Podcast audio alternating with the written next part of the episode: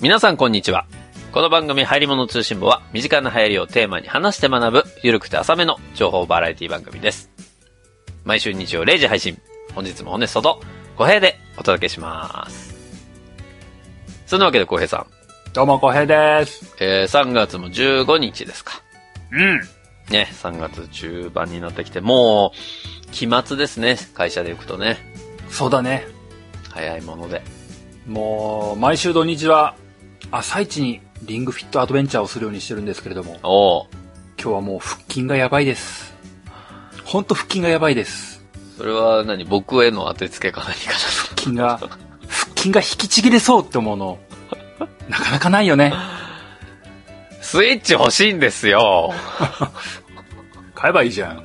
売ってないのよ、どこにも。真面目に。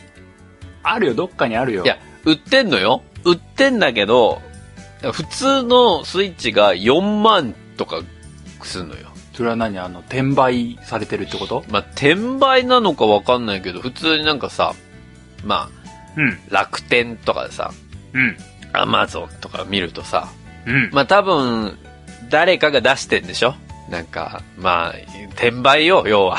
おーおーそれで4万5千とかで普通に売ってて、もう思わずポチろうかなと思うけど、いや、待て待て待て、定価は3万以下だと思いなが ら。これ、この1万5千分をこいつにやるぐらいなら、俺はちょっと待った方がいいのかもしれない。揺れ動いてるね。めちゃめちゃ揺れ動いてますよ。今までそんなスイッチなんてさ、スイッチなんてって言い方あれだけど、うん。もう見向きもしてなかったわけよ、今まで。おとではもう3年前のハードだぜ。本当だよ。もういつでも買おうと思えば買えた状態だったわけですよ。うん。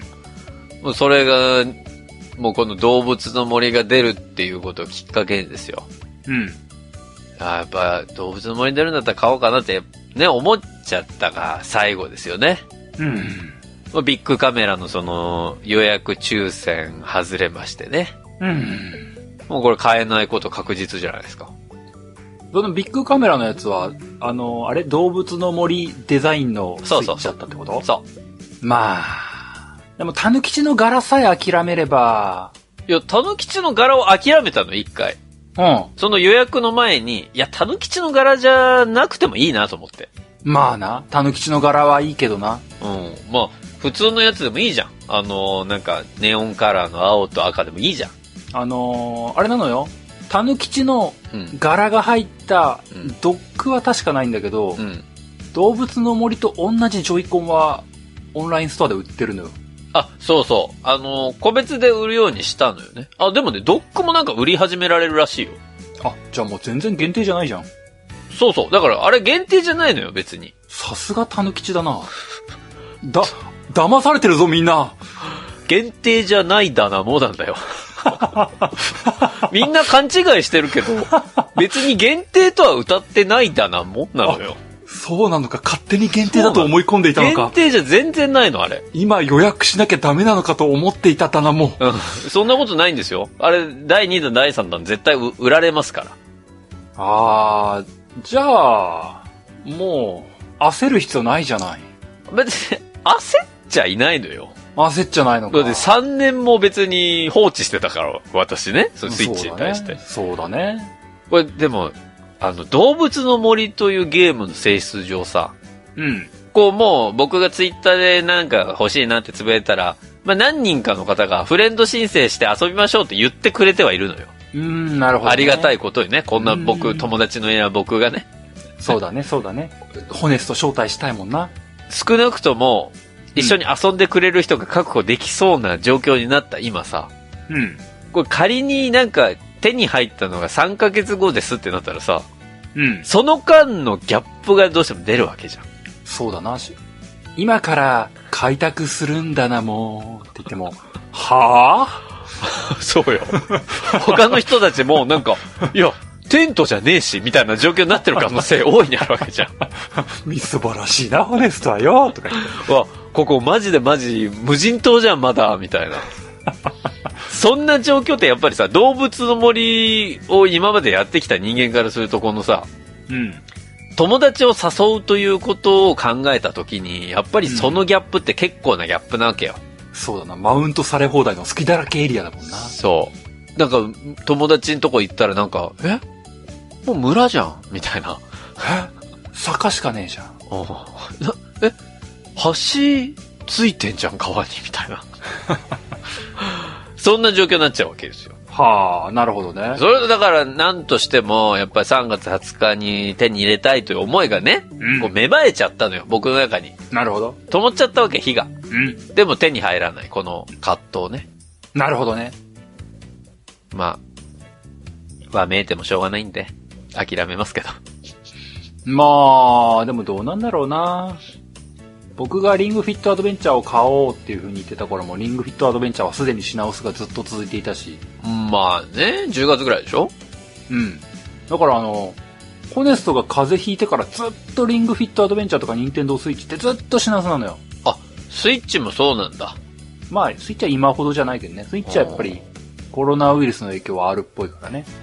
まあまあ、その、リングフィットもコロナウイルスの影響で、今品薄らしいんだけど。多分コロナウイルスなくても品薄ではあれ。いやまあ、それはなんとなく感じてはいたんだけど、だってさ、俺もう結構何件もビッグカメラ行ったのよ。うん。いろんなところのビッグカメラ行ったの。うん。で、それまたさ、ちょっと愚痴みたいになっちゃうけどさ、サイトで見るとビッグカメラの在庫一覧みたいなのがその時見れてさ、うん。で検索するとスイッチの本体なんか新宿とかは二重丸になってるわけよ。二重丸。あ、あんじゃんと思って。おう。急いで行くじゃうん。ん。ないのよ。更新してやがれねんそのサイト。で、ちょっとしばらくしてまたアクセスしたらさ、なんか、お探しの商品はありませんみたいな。お前今更新したろ今みたいな。いやだから結局新宿のあのビックロのね、ゲーム売り場行ってもらってきたのあの、ガッキーが映ってるリングフィットアドベンチャーの差しだけですよ。察しはもらってくるんだ。うん、ガッキーだからな。あガッキー映ってるわと思って。なんのこっちゃ。いや、もう本当にね、欲しくなると、なんか無性にこうイライラし始めるからダメね。人っていうのはね。そうですか。ねえ。まあそんなわけのわからない話しましたけれども。今日は小平さんに話題を持ってきていただいたんですが、うん。うん。今日は何をお話ししていただけるんでしょうか。今日は、国用からほ発売される。つい最近かなう。うん。 ?3 月10日発売じゃないかなおうつい最近だね。 ?10 日発売になった、うん。宿題やる気ペンの話をしようと思うんですよ。宿題やる気ペ宿題やる気ペンですよ。宿題やりたいよねっていう気持ちを煽るペンですよ。ン。なんか、名前だけは聞いたことあるわ。リリース自体は結構昔から、半年以上前からされてたはずなんだよね。おようやく発売ですよ。ようやく発売される。ようやくね、ずっと半年温め続けたからね、このネタ。じゃあちょっとその宿題やる気ペンについて今日はお話をしてもらいましょう。うん。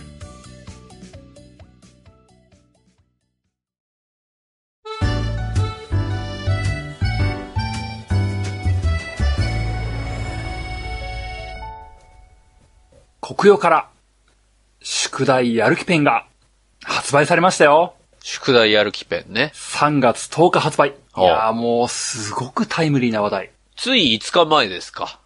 さてここで問題です。ででんいくらでしょうかうわ、このパターンなの宿題やる気ペン、このパターン。宿題やる気ペもう商品名しか今ないよ。ンそうだね。どういう機能とかどういうものか全く僕は想像がつかない中、そうですよ。皆さんも考えてみてください。宿題やる気ペンでしょ国用が発売する宿題やる気ペン、果たしていくらなんでしょうかこのネーミング的にはよ。うん。僕の感覚で言ったらもうドラえもんに近いわけですよ。なるほど。ね。暗記パンと同じぐらいの感覚なわけよ。うん。で、それがもし世に出てたらいくらぐらいでこのペンを買うかって考えたときに、なるほど。宿題やる気ペン、うーん、1000円。1000円 ?1000 円。残念上下正解は、はい。 6980円です。嘘で しょさあ待って待って待って待って。この回答と値段の、正解のこの乖離についてね、考えていくと、まず、ホネストがどういう商品を想像したのかというところから紐解いていかねばならないですね。 6900円6980円。あ、6900、6キュッパね。うん。 6キュッパなのうん。 ペンが何がなんかおかへんなことありますオレンズネロだって3000円でしょそうですね。ホネストはまずペンだと思っていますね。え あれちょっと待って。そもそもが違う。 そうなんです。まずペンではございません。いや、宿題やる気ペンって言うてますやん。ええ。商品名は、宿題やる気ペンです。嘘でしょ国用が出してるのに国用が出してる宿題やる気ペンなのにペンじゃない。そう、ペンじゃございません。あ、わかった。君が普段使ってるペンに、んこう、何かをつけるとやる気が出るその何かだ。そういうことですね。なるど。ほど。じゃあペンって言っちゃダメじゃん。宿題やる気ペンなんです。異論は受け付けません。え、これはですね、はい。ざっくり、一言で商品を説明するとしたら、うん。スマートフォンのアプリと連動して、え子供の日々の努力を見える化することで、おう勉強への意欲を高めていくために、開発された IoT 文房具なんですね。すごい今っぽいね。だって、2020年3月10日に発売された製品ですよ。そりゃも忘れた。うちの番組が流行り物通信簿ってことう、忘れたわ。そりゃもう、もう最先端も最先端よ。え ?IoT 文房具なるものがもう出てる。何を今更。そうですか。もう、ハイロン通信も2010年からやってるから IoT 文房具そこそこやってるよ。そうね。なんかカメラで撮ったらすぐにこう画像として取り込める、なんかの、やったわのメモ帳とかね、いろいろあったよ。いや、あったな。あっ大た体あっはた、。大体は大人用でしたけども、ついに子供向け来ましたよ。そうか。えでも、スマホと繋がってあなたの勉強を見える化するっつったら何もうん単純に考えちゃうとよ。うんあの、鉛筆がどれぐらい動いたか、みたいなこの振動を、こう、感知して。うんえーあなたは今日何時間勉強しましたよ。何時から何時まで勉強しましたよ、みたいなのが、うんわかるようになる、みたいな話ですかそう。おー。それ1から10まで全部 正解。なんかごめん。え、それで、うん。何すんのいや、今のだよ。嘘でしょ。他にないの機能。 今のだよ。今のなの宿題やる気ペン。それが6980円すんのそうですよ。いやいや。何の不平不満があるんだ、い君はや一体。いや、ま、ちょ、待ってくださいよ、小平さん。ちどうした、キムタク。骨、骨タクどうしょ、た待って よ。それだと6980円は高いってまだ。骨タクそのモノマネは古いんだわ。でも、まだ堀さんやってるよ。やってるけども、そのモノマネはもうだいぶ過ぎたんだわ。10年ぐらい前のモノマネだわ。本当に2010年ぐらいの話ですね、本当にね。 ちょ、待って。いや、マジで。またで、また出 すのかいや、マジで待ってほしいんだけど、これ何 ?6980 円のゆえんは何なのよわかったわかった。もう値段にそんなに不平不満が出てくると思わなかったわ。いや、だから宿題やる気ペンって、うん。ねまあ、なんか、IoT が入ってるんだろうとは思ってましたよ、僕も。その1000円って言った時にはよ。うんうんなんかしらの、まあ、最先端のものが入ってた上で1000円っていう回答を出してるわけですよ。うん。うん。それがやっぱり6900円、は6980円って言われるとさ、うんうんもうなんか、よっぽどのことがあるんだろうなって思っちゃうわけよ。うん。なるほどうね。ん。まあ、この流行り物通信簿をずーっと聞いてる人うは、ん。ホネストが文房具に対する値段感って、マックス3000円くらいなことは皆さん重々ご承知だと思うんですけどいやも、、多分みんなもオレンズネロぐらいだと思ってる よ。まあまあまあ、国用も一生懸命考えて、うん。はい。ちゃんと発売してるわけですから、うん。まあまあ一通り聞いてくださいおよ。願いします、お願いします。この宿題やる気ペンは、うん。先ほども申し上げました通り、はい。子供のやる気を引き出し、はい。そして見える化し、うん。日々を管理できる、日々の努力を見える化する習慣化を手助けする IoT 文房具なんですね。うん。形状としてはどんなものかというと、はい。普通の鉛筆、うん。これに装着させるグリップみたいな機器なんですね。はい。だからもう皆さんがもうすでに持っている鉛筆に装着するだけ。はい。まあ、あとは一応、充電とか電池はいるかなっていうそれぐらいですかねう。んうんうんうん。ただまあこれを装着して何をするかというと、はい。装着して電源を入れた状態でうん。子供が一生懸命宿題をやると、はい。この宿題やる気ペンのうん。片側についている LED ランプがはあ。色が変わるようになっているんですね。ほ想像していただきたい。鉛筆に装着すると、う。うん。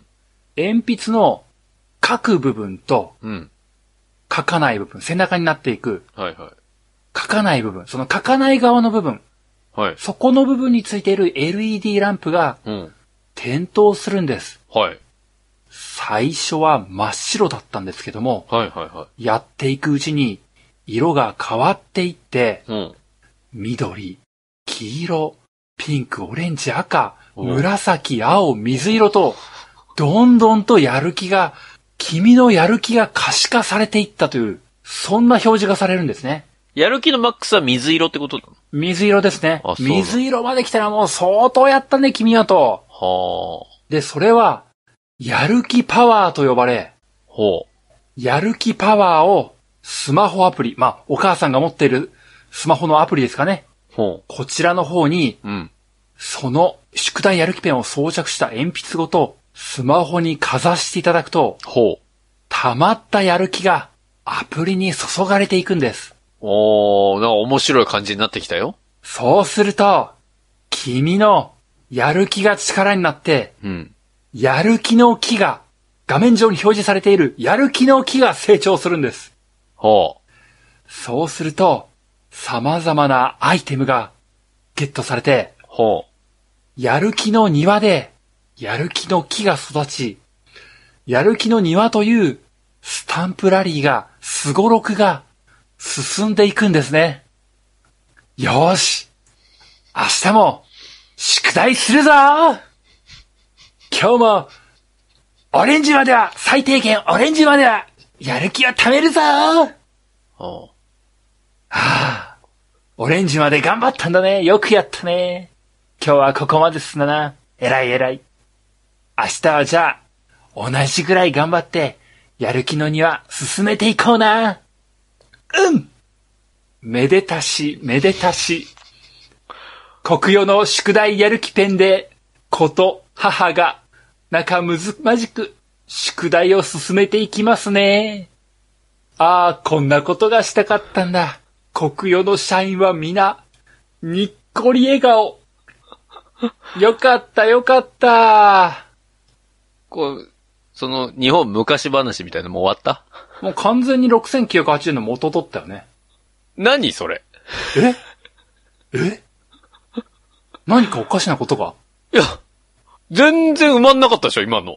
えこの、5980円分が。埋まったでしょ、もう。子供と母の。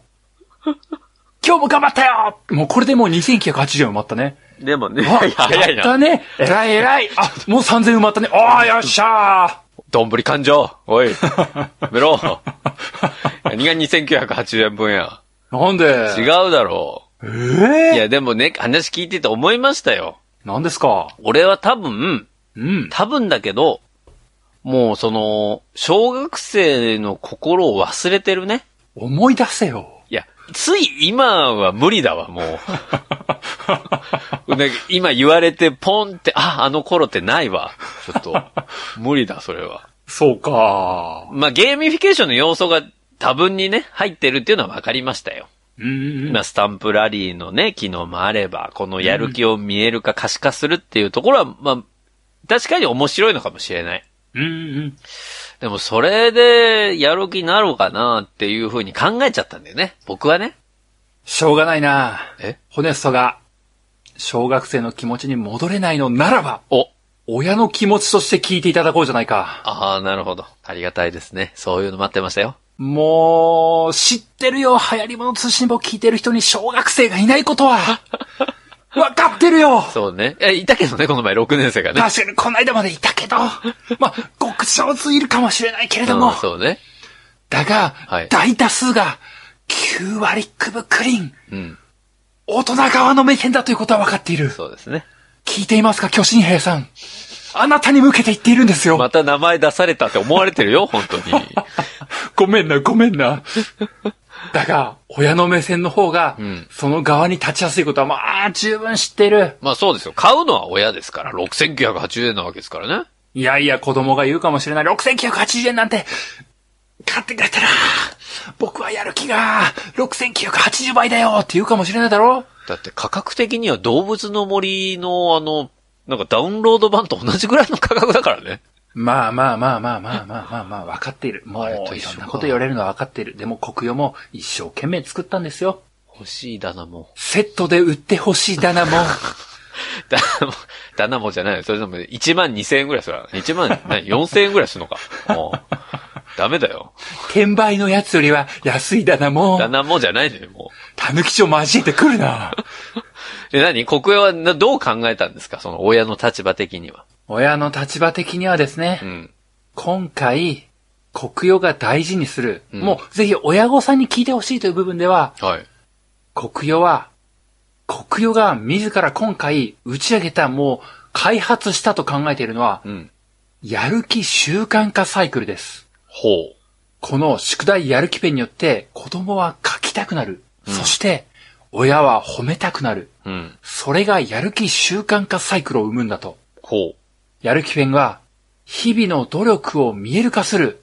だから子供は書きたくなる。うんそして、保護者は褒めるきっかけを感じる。うん。褒められるから、子供はますます書きたくなる。うん。これがサイクル化し、子供の勉強化するという行動を自然にサイクル化していくんですね。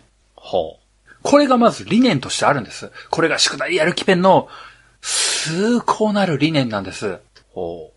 今回有識者に石川良樹先生という医学博士まで担ぎ上げて、はい。習慣化のプロ、この人は習慣化のプロなんですけどもお、う勉強習慣化の3つのコツというものをぶち上げております。なるほど。 1つ目は環境を整えること。うん。うん2つ目は小さなことを、それに目を向けること。うん。そして3つ目がすぐ褒めること。うん。なるほどね。この3つのことを親御さんが意識することによって、勉強習慣化が確立していくんです。うん。環境を整えてあげてください。まずこの6980円を、タイ米をはたいて、ご自宅にご用意ください国有の営業の人みたいになってきたな。そして、10段階、10段階以上なんですけども、宿題やる気パワーってものはさ、たっていきますけども、最初は少ない量でもすぐ褒める。すぐ褒めていただきたい。小さなことでもすぐ褒める。ちょっと色が変わったらね。そう。うわあ、色変わったよ、すごいな、もっとやればいいんじゃないかなって、わあ、楽しいだなもうって言えば、もうすぐやる気、すぐ褒める。小さなことすぐ褒める。いや、確実に親、動物の森やってんじゃん、そいつ。たぬきちかもしれないよ。やだわ。親はたぬきちかもしれないよ。親が狸地ってやだわ、なん か。ももうなんかいたよな。なんかタヌキ開発にもちっちゃいなんか二人のタヌキいたよなう。いたいた。いた。あいつらかもしれないだなもん豆吉みたいなやつね。うん。はというわけで、その三つのサイクルを守ることによって、あ。子供は褒められたことを喜び、うんもっとやろうという風になっていくわけです。なるほどね。それを紐づけるために、もう10段階、これは厳密には11段階なのかな ?11 段階のやる気パワーってものをこの宿題やる気ペンがうん。演出します。なるほどね。そして、溜まったやる気が先ほどのアプリ上にしっかりと反映して、日々継続していくっていうことを習慣づけていくんですね。うん。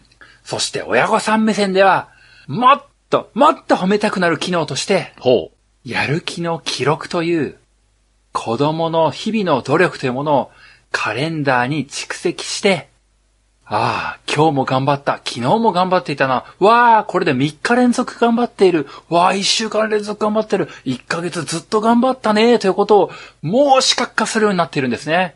う。うん。もう褒めることがめんどくさい親も。いや、1週間やったら褒めてやろうよと。そのきっかけをもうゴリゴリ作ります。なるほどね。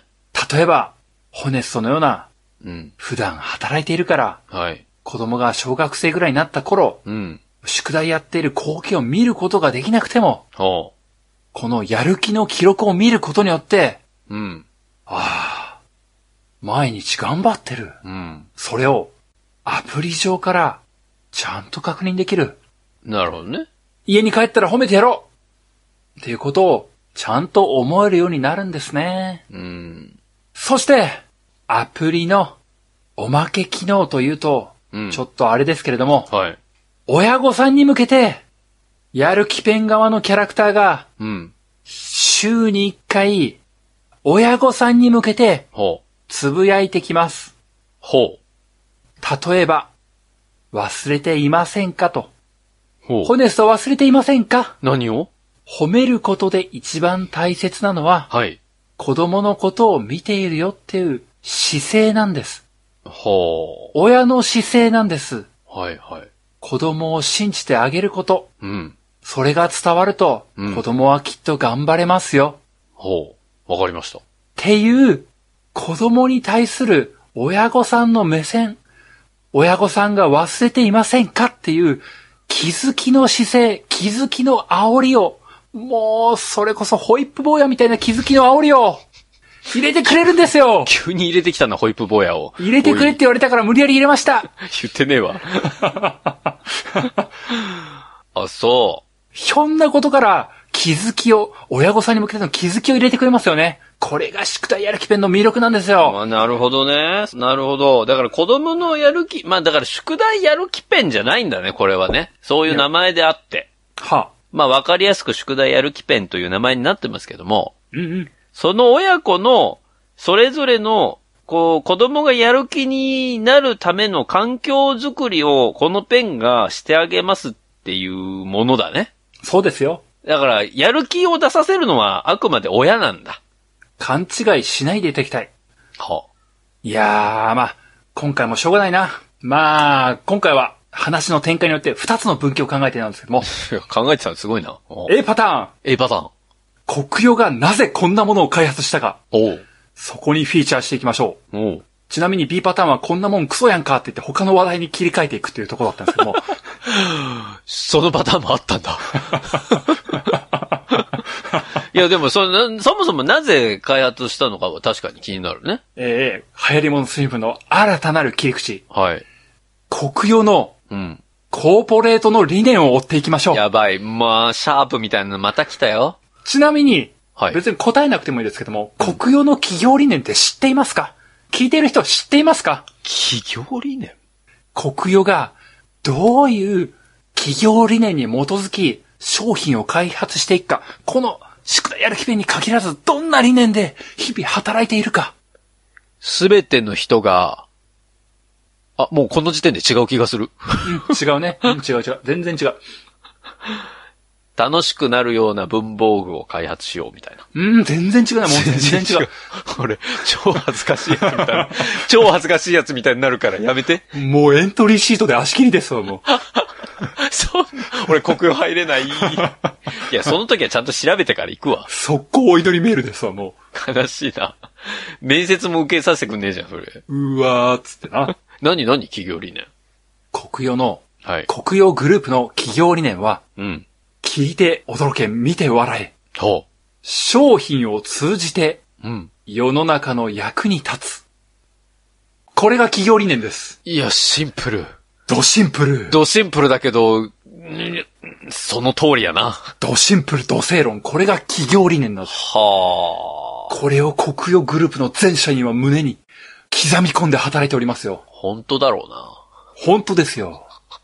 国用の、もう、入り物寿司もの、あの、第2回目、イングを思い出していただきたいあ。あ、ありました、イング。商品を通じて世の中の役に立ってますね。立ってひる、ね。ゃー、立ってる立ってる。まさかの開発担当部長からメール来ましたからね。 もう、もうあの人たちも聞いてねえわな。こんなクソ番組と思ってなかったわ本当ですよな。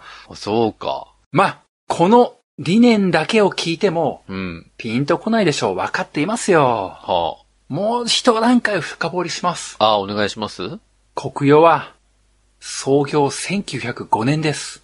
おお。その1905年の創業以来、世の中の役に立つ、うん。一人一人の成功や成長をサポートすることで、うん。社会全体をじわじわと豊かにしていく。うん。それがこの国用の企業の目的なんです。なるほど。働くこと、学ぶことは人間の成長、うん。社会の発展に欠かせない行為。うん。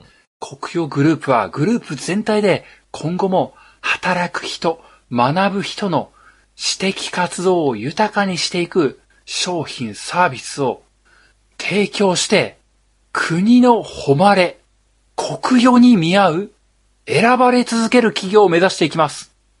ほう。最後の方何言ってるか分かんなかったでしょう。国誉の企業の由来、企業名の由来に関わってきます。国の誉れ国誉ってカタカナで書きますけども、ああ、はいはいはいはい。元は漢字があるんです。国の誉れそう、国の誉れと書いて国誉と読むんです。あ、そうなんだ。社会に役に立つこと、世の中に役に立つこと、それすなわち国の誉れ、国誉なんです。はあ、なるほど。わかりましたかあ、国用はってそんな。会社の名前その時点で、世の中の役に立つこと、それを目指しているんです。それもうちょっと国用アピールした方がいいよ。いやいや、えちゃんと調べてきてる奴が、まず足切りを避けるんですよ。俺別にエントリーシート書いてんじゃないんだわ、別に今。 そう、えー漢字そうなんだ、国用って。そう、国の誉れと書くんですよ。国の誉れで国用ね。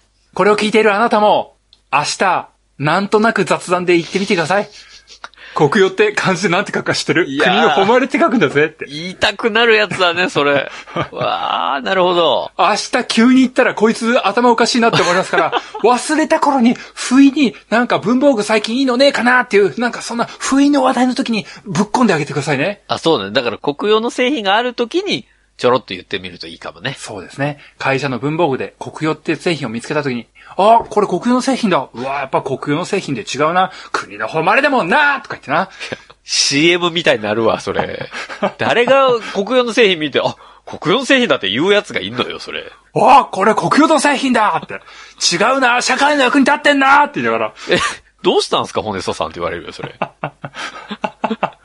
国用の製品なんていっぱいありますよ、今までも。みたいないや、うん、なんか気づいちゃったんだよね、み たいな。そうか。まあ、す面白い。そうなんだね。へえ。この、国用の理念に基づいて、うん。聞いていただきたい。はい。国用は、決して、うん。宿題やる気ペンをうん。買った瞬間に、うん。子供が一人でやる気を出して、勉強をガリガリする。そういうことをしたいんじゃないんですよ。なるほど。この宿題やる気ペンというツールを通じて、はい。子供とうん。親がうん。コミュニケーションを図り、うん。宿題をやっている子供を親がちゃんと褒めて、うん。ああ、僕は親に愛されている、親にちゃんと見られている、ということを実感させたい。うん。学ぶって素晴らしいそれを子供に感じさせたいうん。そういう考えで作りました。なるほどね。 6980円の価値はそこにありませんでしょうか、ま動物の森と比べて、どっちが社会の役に立っていますかもう、比べていただきたいもう、断じられてしまうことも覚悟の上で聞きたいホデスさんに聞いてみたい今ので3000円だな。ああダメだ今ので3000円だわ。足りない3000円だあと2980円まだ埋まってねえな違うんだな。あと3980円足らないんだ。50払い出しなかった。悔しい。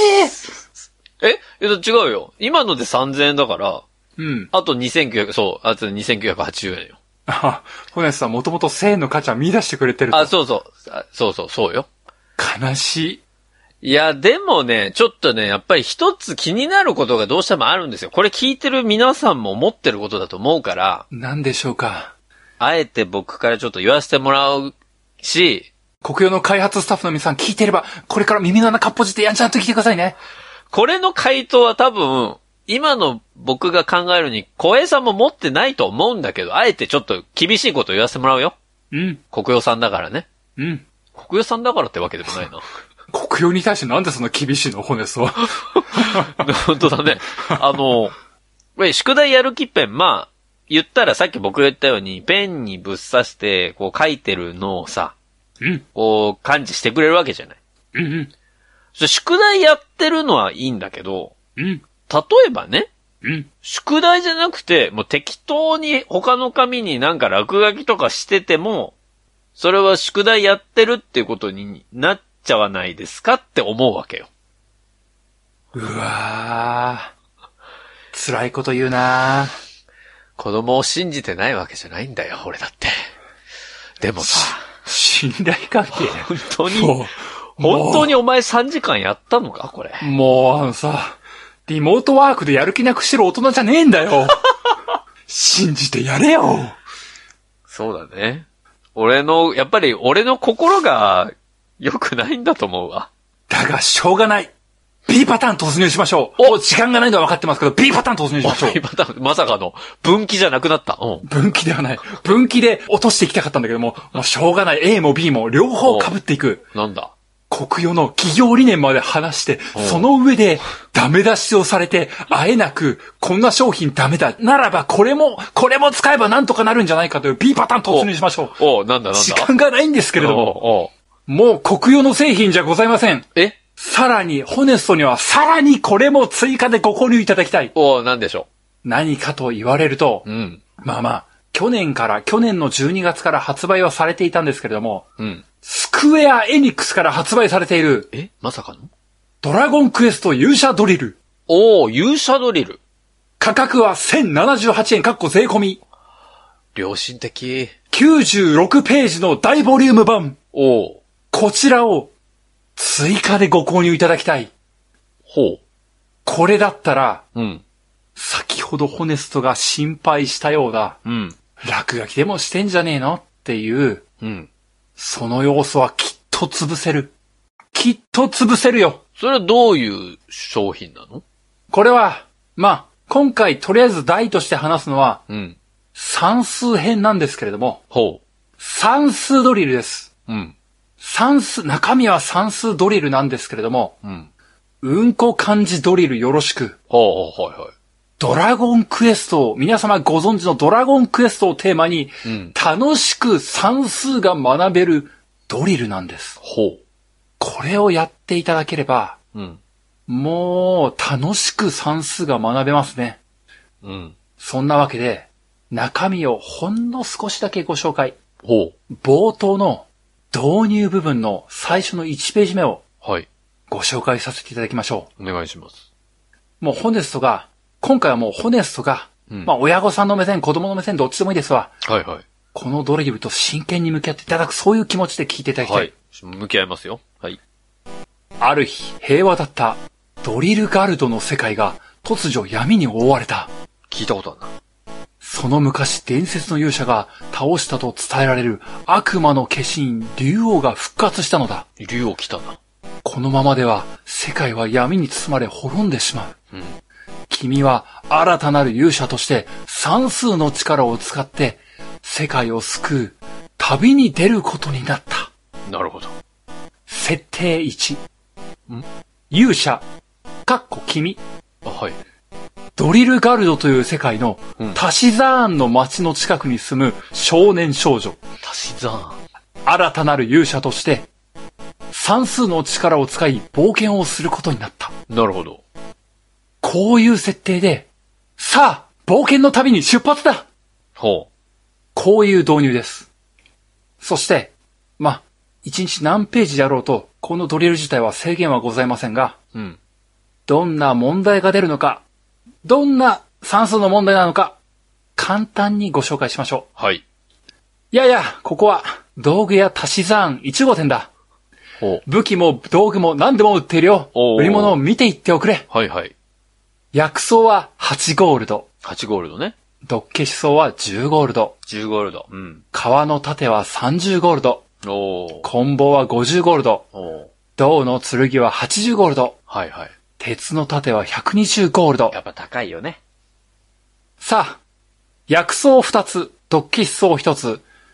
買うには、全部で何ゴールド必要でしょうか えーっと、26ゴールド。いや、まあ別に答えなくてもよえか、ったあ、なえ、あ、うもうんなんか、別に、もうそこまで、ホネストが、これ、小学生低学年レベルの算数が答えられるかどうか、そこまでは求めてなかったんだわ。そう、あ、そうなのこういう問題が出るよっていう。あって、合ってる合ってる合ってる合ってる合ってる。ちゃんと合ってるよ、合ってる合ってる。ああ、記憶力の問題になってきたらね、この年になる と。あ2問目は、ドッキソを4つ、コンボを1つ、鉄の盾を1つ、えー、これらすべてを買うには全部で何ゴールド必要でしょうかという問題だったり、えー、足し算、 332ちゃんと 答えてくる。律儀だな、こいつ。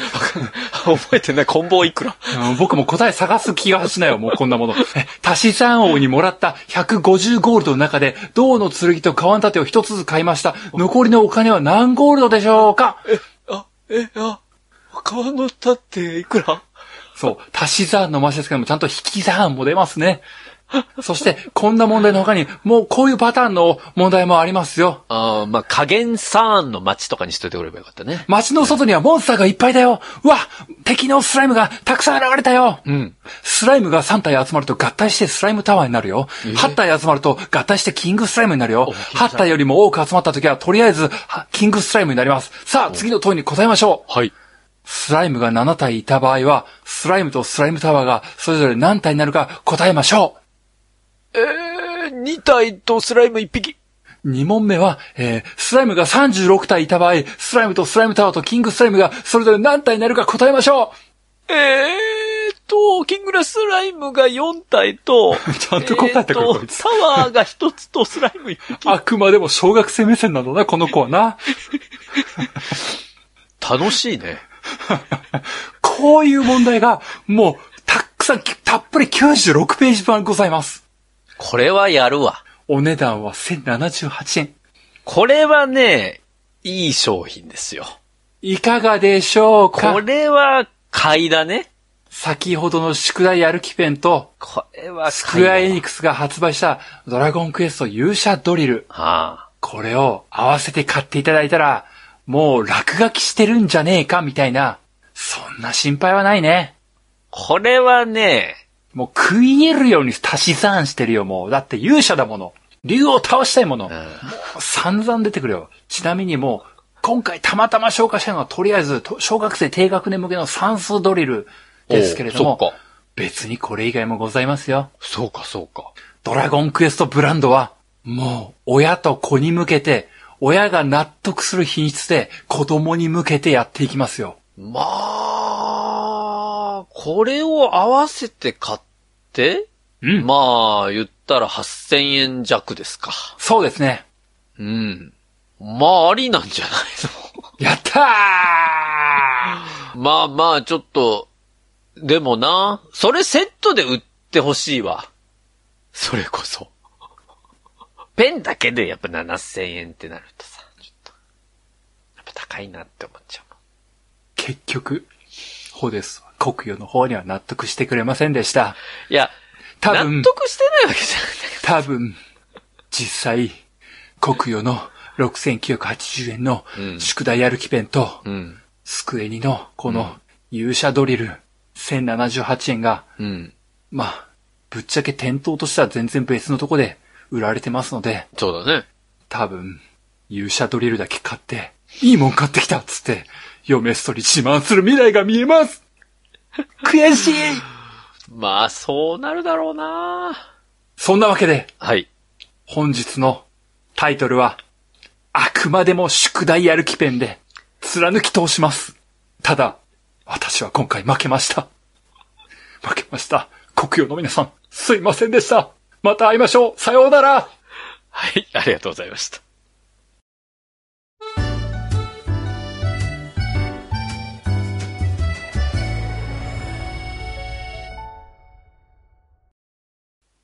流行り物通信部は、パーソナリティ2人が考える面白みを優先した番組作りを行っております。番組内での商品、サービスの紹介は、面白みを優先するあまり、誤り、語弊のある表現を用いてしまう場合がございますので、内容の審議によくご注意いただくようお願いいたします。